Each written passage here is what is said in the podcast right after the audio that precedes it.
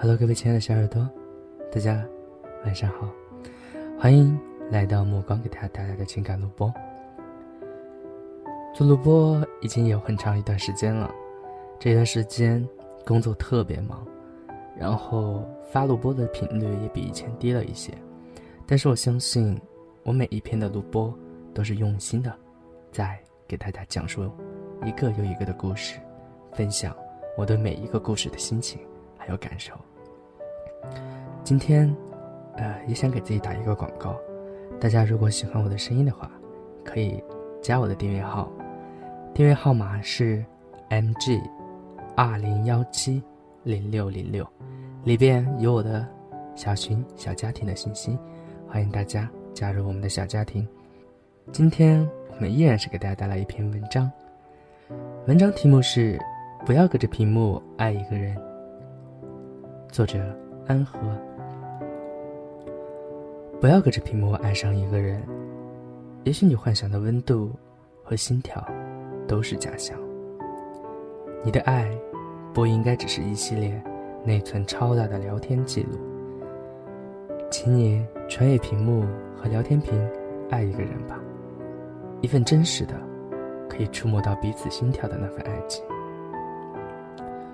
不久之前，无意中看到了一位听众的留言，他说，她和男朋友是在网络上认识的，到昨天为止。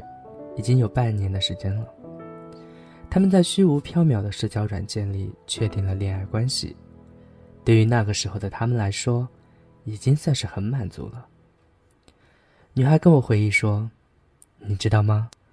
我们每天都会互道晚安。我知道他有赖床的习惯，我每天就像他的小闹钟一样来叫他起床。我早晨会因为化妆。”穿衣琐事太多而忘记吃早餐，他每天都会发微信督促我吃早餐。早晨我会穿上他送我的鞋出门，他也会穿上我送他的西装去开会。我们还会隔着手机屏幕约定好一起去冲咖啡，同一时间共进晚餐。到了晚上的时候，我们还会一边聊天。一边看着星星和月亮，就好像是我们在一起一样。就这样，我们穿梭于两个不同的城市，在一起已经半年了。我们都不相信距离会冲淡感情。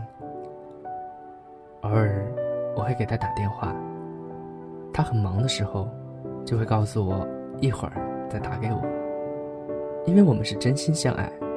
所以我们信任对方。直到我生日那天，我一边工作一边看手机，无时无刻都在期待着，在今天这个特别的日子里，能够收到他的祝福。然而迟迟都没有等到他的消息。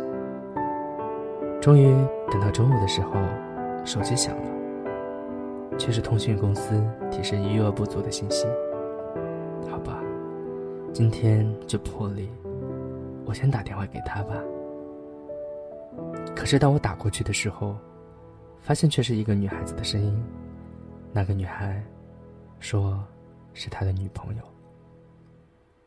我当时简直不敢相信自己的耳朵，慌忙挂掉了电话。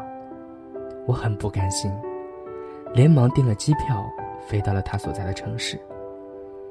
可我刚到他公司门口的时候，竟然看见一个女孩，在门口挽着他的手。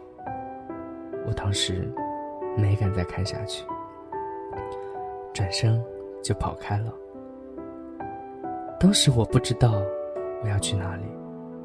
我在路上的时候，想了想，给他发了一条消息，我说：“我们分手吧。”我当时一下就明白了，原来自己花了几个月的时间。谈了一场幻想中的恋爱，想想都觉得好丢人啊！我终于明白了，千万不要隔着手机屏幕爱上一个你从来没有见过的人，因为你不知道他现在的生活是什么样的，他到底有没有另外一个人陪在身边，他的模样，他的性格，也只是依据你脑海中关于爱情的意象所勾勒出来的形象，就仿如这一切都是幻觉，都是假象。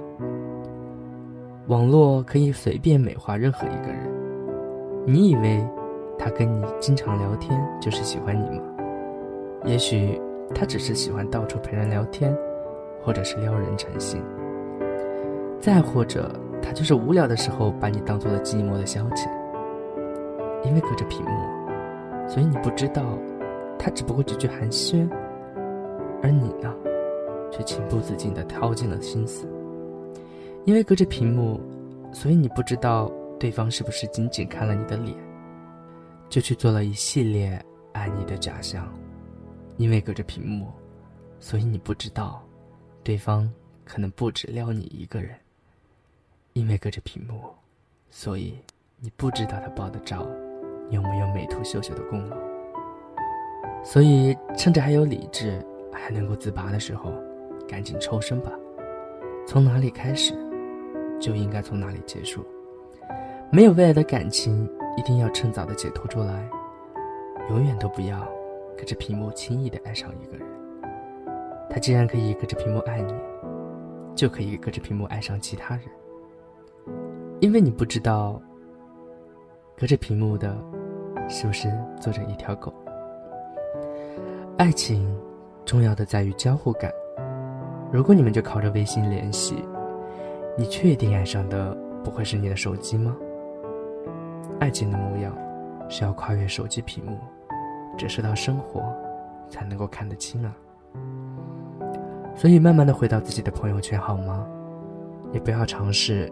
隔着屏幕去认识一个人，所有的温暖话语，所有的含情脉脉的语音，都比不上那个陪伴在你身边、给你温暖怀抱的人。这个世界上有很多女孩子，喜欢用自己的脑子去想象一个人，久而久之为他镀上金身，不管他到底好与不好，他都会变成你喜欢的样子。可是，亲爱的。那只不过是你的想象啊！可能有人告诉你，不要隔着屏幕说分手，却没有人告诉你，同样不要隔着屏幕轻易的爱上一个人。也许这个道理你今天才懂，但是我想说，还好一切都来得及，不是吗？文章到这里就结束了。呃，文章下面还有一个简单的介绍：安和。九二年大狮子一枚，主要写爱情和正能量的文章，喜欢旅游。哎，其实我一看这个文章，我就能大概的感受到，这是一个年纪比较小的妹子，嗯，也不算很小吧，比我小一点啊。其实文中提到的不要隔着屏幕爱上一个人，轻易爱上一个人，是有一定的道理的。呃，我赞同。安和在文中所说的，